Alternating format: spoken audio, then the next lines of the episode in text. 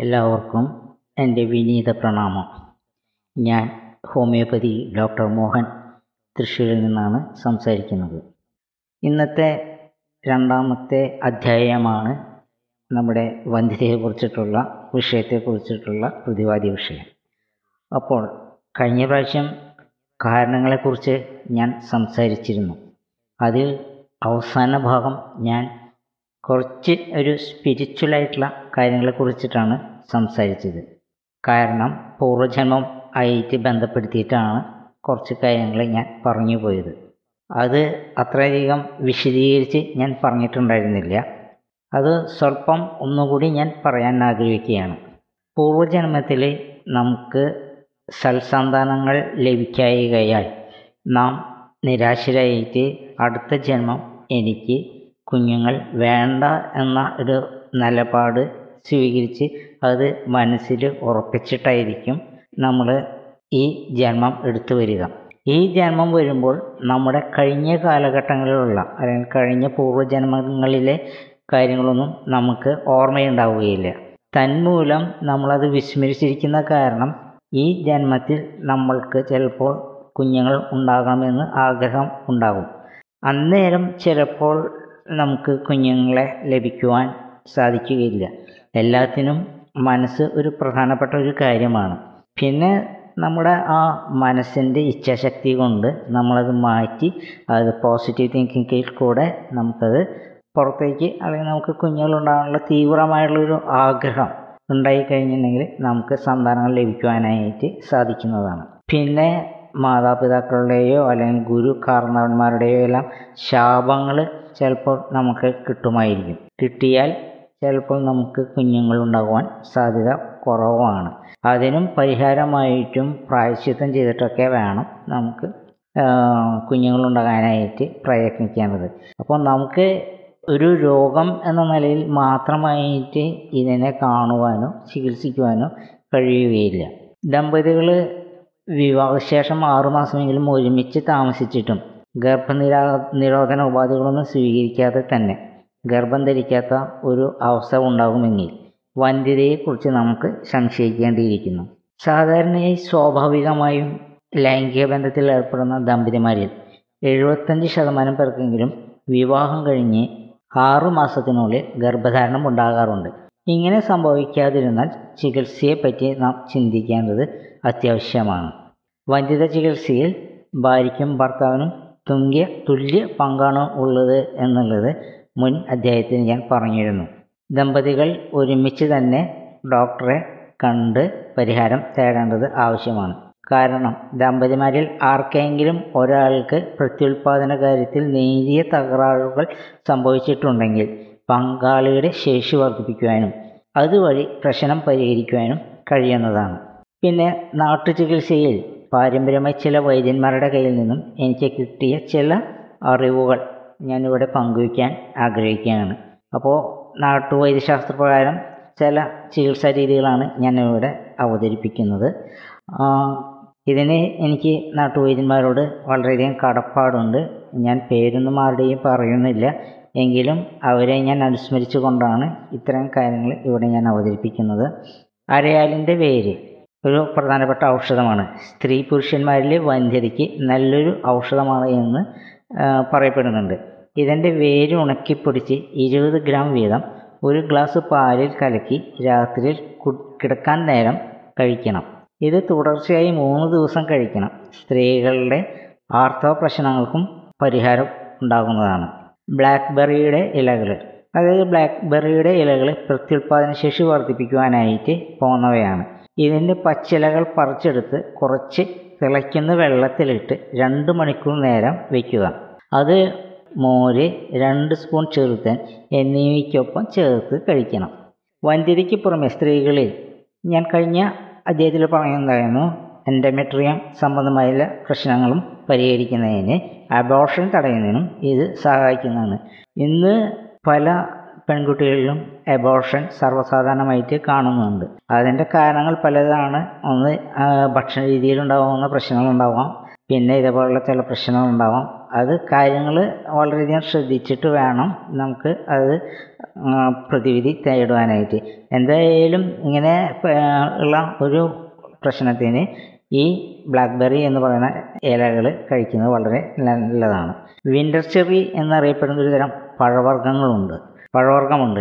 ഈ ചെടിയുടെ ഇല ഉണക്കിപ്പൊടിച്ച് ആറ് ഗ്രാം വീതം ഒരു ഗ്ലാസ് പാലിൽ ചേർത്ത് കഴിക്കണം. പുരുഷന്മാർ ഇത് അഞ്ച് രാത്രി അടുപ്പിച്ച് കഴിക്കണം. എന്നാൽ സ്ത്രീകൾ മാസമുറയ്ക്ക് ശേഷം കഴിക്കുക കഴിക്കുന്നതാണ് കൂടുതൽ അഭികാമ്യം. ദുരിയാൻ പഴം. വിദേശ പഴമാണ് ദുരിയാൻ പഴം. ദുരിയാൻ പഴം ദമ്പതികൾ പതിവായി കഴിക്കുന്നത് ഗർഭധാരണ സാധ്യത വർദ്ധിപ്പിക്കുന്നതായി പഠനങ്ങൾ തെളിയിക്കുന്നുണ്ട്. ഒരു കുഞ്ഞ് ജനിക്കുവാൻ വൈകിയാൽ പിന്നെ ടെൻഷനായി പ്രശ്നങ്ങളായി വെപ്രാളമായി. അതിനു കാരണങ്ങൾ പലതാണ്. പിന്നെ ചികിത്സകളുടെ അരങ്ങേറ്റമായി. ചികിത്സകൾ ഒന്നിൽ നിന്നും പലതിലേക്കും പറന്ന് ചേക്കേറുന്നുണ്ട്. ഡോക്ടർമാർ ഒന്നിൽ നിന്നും മറ്റൊന്നിലേക്ക് മാറ്റി മാറ്റി കാണിക്കുന്നുണ്ട്. ഇതിനെല്ലാം പുറമെ മന്ത്രവാദികളെയും ജ്യോത്സ്യന്മാരുടെയും ജ്യോത്സ്യന്മാരെയും സമീപിക്കുന്നു. പിന്നെ നേർച്ചകളും വഴിപാടുകളും അതിലേറെ സംഗതി പലപ്പോഴും നിരാശാജനകം തന്നെയാണ്. ദാമ്പത്യവലരിയിലെ ഏറ്റവും വലിയൊരു സൗഭാഗ്യമാണ് ഒരു കുഞ്ഞിക്കാൽ കാണുക എന്നുള്ളത്. എന്നാൽ അപൂർവം ചില ഭാഗ്യഹീനർക്ക് ആ സൗഭാഗ്യം ലഭിച്ചു എന്ന് വരാറില്ല. ചിലർക്ക് ജന്മനാലുള്ള ശാരീരിക വൈകല്യങ്ങളാകാം കാരണമെങ്കിൽ മറ്റു ചിലർക്ക് താൽക്കാലികമായ ചില തടസ്സങ്ങളാകാം. ഗർഭധാരണത്തിന് വിഷമം നേരിടുന്നത്. ജ്യോത്സ്യപരമായി ചിന്തിക്കുമ്പോൾ ചില പൂർവജന്മ കർമ്മദോഷങ്ങൾ ആണെന്ന് അവർ പറയുന്നു. എന്തായാലും നമുക്ക് വിശദമായി ഒന്ന് ചിന്തിച്ചു നോക്കാം. തക്കതായ കാരണങ്ങൾ കണ്ടെത്തിയാൽ തന്നെ ഒട്ടുമിക്ക വന്ധ്യത പ്രശ്നങ്ങളെയും ചികിത്സിച്ച് ഭേദമാക്കുവാൻ ഹോമിയോ ഹെർബൽ വൈദ്യശാസ്ത്രത്തിന് കഴിയും. ശുക്ലാർത്തവ ശുദ്ധി തന്നെയാണ് വന്ധ്യതയ്ക്ക് പ്രഥമമായി പരിഗണിക്കുന്ന പ്രധാന ചികിത്സാ മാർഗം. ആദ്യമായി ഗർഭധാരണത്തിന് തടസ്സമുണ്ടാക്കുന്ന കാരണങ്ങൾ കണ്ടെത്താൻ കഴിയണം. പിന്നീട് വന്ധ്യതയ്ക്കുള്ള ചികിത്സ ആരംഭിക്കണം. പ്രഥമ ഘട്ടത്തിൽ വന്ധ്യതയ്ക്ക് മൂന്നിലൊന്ന് പേർക്കും പലതരത്തിലുള്ള മാനസിക പ്രശ്നങ്ങളാണ് ഗർഭധാരണത്തിന് തടസ്സമായി കാണപ്പെടുന്നത് എന്ന് മുൻ അധ്യായങ്ങളിൽ സൂചിപ്പിച്ചിട്ടുണ്ട്. ഭയം ഉദ്ധാരണശേഷിയില്ലായ്മ ഉത്കണ്ഠ ശീഘ്രസ്ഖലനം സ്ത്രീകളിലെ ലൈംഗിക മരവിപ്പ് തുടങ്ങി പ്രശ്നങ്ങളിൽ പലതിന്റെയും അടിസ്ഥാന കാരണം മാനസികം തന്നെയാണ്. ഇതിന് ആദ്യം ഒരു കൗൺസിലിംഗ് ഹിപ്നോട്ടിസം പോലുള്ള മാനസിക ചികിത്സാ രീതികളെയാണ് അവലംബിക്കേണ്ടത്. മാനസിക കാരണങ്ങൾ കൊണ്ടല്ലാത്ത ഗർഭധാരണം നടക്കാത്ത അവസ്ഥയ്ക്ക് കാരണങ്ങൾ ഇനിയും വേറെ പലതുമുണ്ട്. ആഹാര രീതിയിലുള്ള മാറ്റങ്ങൾ. ഇന്നത്തെ നമ്മുടെ ഭക്ഷണ ചേരുവകളിൽ ഏറെയും പ്രകൃതിവിരുദ്ധമായ ആരോഗ്യത്തെ നശിപ്പിക്കുന്നവയാണ്. എണ്ണയിൽ വറുത്തതും എരിവ് പുളി മസാലക്കൂട്ടുകൾ പ്രിസർവേറ്റീവുകൾ നിറങ്ങൾ രുചിക്കൂ രുചി കൂട്ടുവാൻ ഉപയോഗിക്കുന്ന രാസവസ്തുക്കൾ എന്നിവ ചേർത്തുണ്ടാക്കുന്ന പല ഭക്ഷണ സാധനങ്ങളും തുടർച്ചയായിട്ടുള്ള ഉപയോഗം മനുഷ്യന്റെ പ്രത്യുൽപാദന ശേഷിയെ ബാധിക്കുന്നുണ്ട്. അത് പലരും വിസ്മരിച്ചു പോകുന്നു കൂടിയ അളവിലുള്ള മാംസവും മൃഗക്കൊഴുപ്പും അടങ്ങിയ ഭക്ഷണ സാധനങ്ങളുടെ ഉപയോഗം സ്ത്രീകൾക്ക് പോളിസ്റ്റിക് ഓവറിയൻ ഡിസീസ് പോലുള്ള രോഗങ്ങൾക്ക് വഴിതെളിയിക്കുന്നുണ്ട് എന്ന് നമുക്ക് നിസ്സംശയം പറയാം. പഴങ്ങളും പച്ചക്കറികളും ചക്ക മാങ്ങ ആദിയായവ ഉൾപ്പെടെയുള്ള നാരുകൾ അടങ്ങിയ ഭക്ഷണം കഴിക്കുന്നത് ആരോഗ്യത്തിന് വളരെ ഗുണകരമായിരിക്കും. അമിത ഭക്ഷണശീലവും അല്പ ഭക്ഷണശീലവും പകലുറക്കവും അമിത ഉറക്കവും ഉറക്കക്കുറവും ഒരിക്കലും നന്നല്ല. എന്നാൽ ഇവ ആർത്തവ ദോഷങ്ങൾക്ക് ഇടവരുത്തുന്നതാണ്. കീടനാശിനികൾ തെളിച്ച പഴങ്ങളും പച്ചക്കറികളും കഴിക്കുന്നത് പ്രത്യുൽപാദന ശേഷിയെ ബാധിക്കുന്നതാണെന്ന് കണ്ടെത്തിയിട്ടുണ്ട്. നമ്മുടെ നാടൻ കോഴിയിറച്ചിയും ആട്ടിറച്ചിയും നല്ല വാജീകരണ ശേഷിയുള്ള ഭക്ഷണ സാധനങ്ങളാണ് മരുന്നുകൾ കുറേയൊക്കെ ആപൽക്കരമാണ്. അന്യരോഗ ചികിത്സയ്ക്ക് വേണ്ടി കഴിക്കുന്ന മരുന്നുകളുടെ പാർശ്വഫലമായി വന്ധ്യത വരുവാനുള്ള സാധ്യത അപൂർവമായിട്ടെങ്കിലും ഉണ്ടാകാറുണ്ട്. മാനസിക രോഗങ്ങളുടെ ചികിത്സയ്ക്കും തൊണ്ടിവീക്കം ക്യാൻസർ പോലെയുള്ള രോഗങ്ങളുടെ ചികിത്സയ്ക്കും അലോപ്പതി മരുന്നുകൾ ഉപയോഗിക്കുന്നത് ഭാവിയിൽ വന്ധ്യതയ്ക്ക് കാരണങ്ങൾ ആയിത്തീരാറുണ്ട് കാൻസർ രോഗത്തിനു വേണ്ടി ഉപയോഗിക്കുന്ന ഹോർമോൺ സ്വഭാവമുള്ള ചില മരുന്നുകളുടെ ഉപയോഗം ബീജോത്പാദക കോശങ്ങളുടെ പ്രവർത്തനത്തെ തന്നെ തകരാറിലാക്കുന്നുണ്ട്. ഉത്തേജക മരുന്നുകൾ മയക്കുമരുന്നുകൾ എന്നിവയുടെ അമിത ഉപയോഗം പ്രത്യുൽപാദന ശേഷിയെ നശിപ്പിച്ചേക്കാം. അണുബാധ തടയാൻ തുടർച്ചയായി ആന്റിബയോട്ടിക്കുകൾ ഉപയോഗിക്കുന്നതും അത്രയ്ക്ക് ഉചിതമല്ലല്ലോ. ആയുർവേദ മരുന്നുകളിൽ മനോരോഗ ചികിത്സയ്ക്ക് ഉപയോഗപ്പെടുന്ന ഉപയോഗിക്കപ്പെടുന്ന സർപ്പഗന്ധി എന്ന മരുന്ന് തുടർച്ചയായി കഴിക്കുന്നത് മൂലം ചിലപ്പോൾ വന്ധ്യത സൃഷ്ടിക്കാറുണ്ട്. ഏതൊരു ഔഷധവും അപ്ര അസ്ഥാനത്തിലുള്ള പ്രയോഗം ചിലപ്പോൾ പല കാരണങ്ങൾക്കും അല്ലെങ്കിൽ പല രോഗങ്ങൾക്കും അതുപോലെ തന്നെ വന്ധ്യതയ്ക്കും കാരണമായി തീരാറുണ്ട്. പിന്നെ അടുത്തതായിട്ട് പറയാനുള്ളത് വസ്ത്രധാരണങ്ങളെക്കുറിച്ചാണ്. വസ്ത്രധാരണ കാര്യത്തിൽ പലരും അത്ര ശ്രദ്ധ ചെലുത്താറില്ല.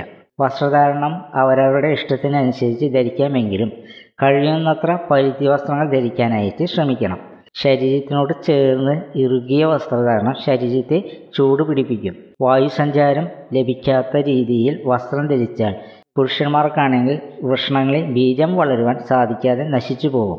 സ്ത്രീകൾക്കാണെങ്കിൽ ഗർഭാശയത്തിലേക്ക് വായു കടക്കുന്ന രീതിയിലുള്ള വസ്ത്രധാരണങ്ങൾ സ്വീകരിക്കേണ്ടത് അത്യാവശ്യമാണ്.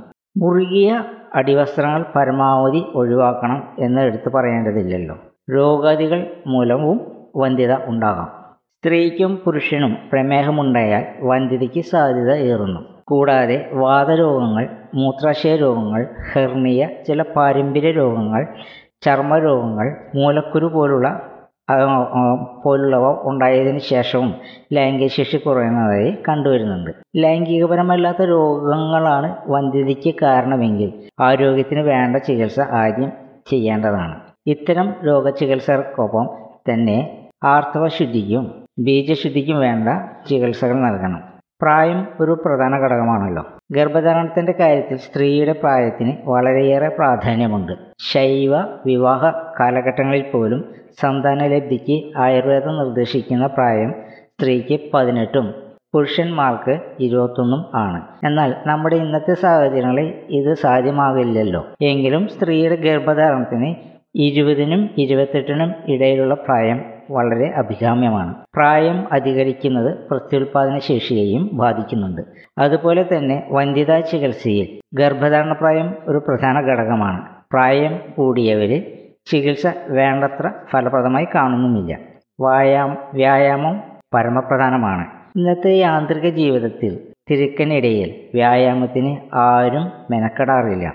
പ്രത്യുൽപാദന വ്യവസ്ഥ ഭംഗിയായി പ്രവർത്തിക്കണമെങ്കിൽ നല്ല ആരോഗ്യം വേണം. പണ്ടുള്ള കാരണന്മാർ സ്ത്രീ പുരുഷ ഭേദമന്യേ പാടത്തും പറമ്പിലും മറ്റു കൃഷിസ്ഥലങ്ങളിലും ഇതര സ്ഥലങ്ങളിലും കഠിനമായി തന്നെ അധ്വാനിച്ച് ജീവിച്ചിരുന്നവരാണ്.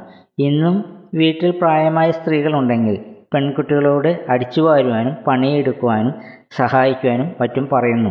ദുർമേധസ് ഉള്ള ശരീരപ്രകൃതർക്ക് ലൈംഗിക ജീവിതം അത്ര സുഖകരമായിരിക്കില്ല. സ്ത്രീ പുരുഷ ഭേദമന്യേ കുടവയറുകാർക്കും ഇത് ഒരു പ്രശ്നം തന്നെയാണ്. ശരിയായ ലൈംഗിക ശേഷി നേടുന്നതിനും താല്പര്യം ഉളവാക്കുന്നതിനും അണ്ടോൽപാദനവും ശുക്ല ബീജോൽപാദനവും ശരിയായി നടക്കുന്നതിനും ശാരീരിക ആരോഗ്യം അതിപ്രധാനമാണ്. പ്രത്യുൽപാദന അവസ്ഥയുടെ ആരോഗ്യകരമായ പ്രവർത്തനത്തിനും ആർത്തവശുദ്ധിക്കും ശുക്ല ഉൽപാദനത്തിനും ചിട്ടയായ മതിയായ ശരീരവ്യായാമം വളരെ വളരെ അത്യാവശ്യമാണ്. വളരെ എളുപ്പമായി ലൈംഗിക ഉത്തേജനം കൂട്ടാൻ പറ്റിയ വ്യായാമം നീന്തലാണ്. നല്ല വെള്ളമുള്ള കുളത്തിൽ ദിവസവും അരമണിക്കൂറെങ്കിലും നീന്തി തുടിക്കുന്നത് ശരീരത്തിന് ഉണർവും ആരോഗ്യവും നൽകും. സർവോപരി ഇത് പ്രത്യുൽപാദന അവയവങ്ങളെ തണുപ്പിക്കുകയും ചെയ്യുന്നുണ്ട്. ബീജാർത്തവ ശുദ്ധികൾക്ക് ആർത്തവ ശുദ്ധികൾക്ക് നീന്തി കുളിക്കുന്നത് വളരെ നല്ലതാണ്. അതുപോലെ തന്നെ ദിവസവും അല്പസമയം നീണ്ട് നിവർന്ന് കൈക്കാലുകൾ വീശിയുള്ള നടത്തം ശരീരത്തിൽ ആരോഗ്യമുള്ള ബീജാണുക്കൾ ഉണ്ടാക്കുവാൻ സഹായിക്കുന്നുണ്ട്. സ്ത്രീകളിൽ ശരിയായ ആർത്തവചക്രം ഉണ്ടാക്കുന്നതിന് നടത്തം നല്ലതാണ്. കാൽമുട്ടുകൾ നിലത്തൂന്നി നെറ്റി തറയിൽ മുട്ടിച്ച് നമസ്കരിക്കുന്ന രീതി സ്ത്രീകളിൽ ഗർഭാശയ ആരോഗ്യത്തിന് വളരെ നല്ലതാണ്. പുരുഷന്മാർക്ക് സൂര്യ നമസ്കാരവും വളരെ ഉത്തമമാണ്. പുരുഷന്മാരായ അമിത ഉറക്കക്കാരുടെ ബീജത്തിന് ഉണർവ് കുറവായിരിക്കുന്നത് മൂലം വന്ധ്യതാ സാധ്യത കൂടുതലാണ്. അതുപോലെ സ്ത്രീകളുടെ ആർത്തവം ദുഷിക്കുന്നതിനും ഇത് ഇടയാക്കുന്നുണ്ട്. സ്ത്രീകൾക്ക് ആർത്ത ആർത്തവകാലത്ത് ചില പ്രത്യേക ചര്യകൾ ആയുർവേദം അനുശാസിക്കുന്നുണ്ട്. ഈ സമയത്ത് ലൈംഗിക ബന്ധം പാടില്ലത്രേ ആർത്തവകാലങ്ങളിൽ സ്ത്രീയുടെ രോഗപ്രതിരോധ ശേഷി കുറവായിരിക്കും. ആ സമയത്ത് വിശ്രമം വളരെ അത്യാവശ്യമാണ്. ആർത്തവകാലങ്ങളിൽ പുൽപ്പായയിൽ നീണ്ടു നിവർന്ന് കിടക്കുന്നത് ഗർഭാശയത്തിന്റെ ആരോഗ്യത്തിന് സഹായകരമാണ് എന്ന് ആയുർവേദ ആചാര്യന്മാർ പറയപ്പെടുന്നു. ഇത്രയും നേരം എന്റെ ഈ പ്രഭാഷണം കേട്ടിരുന്ന എല്ലാവർക്കും എന്റെ വിനീത നമസ്കാരം. കൂപ്പുകൈ നന്ദി.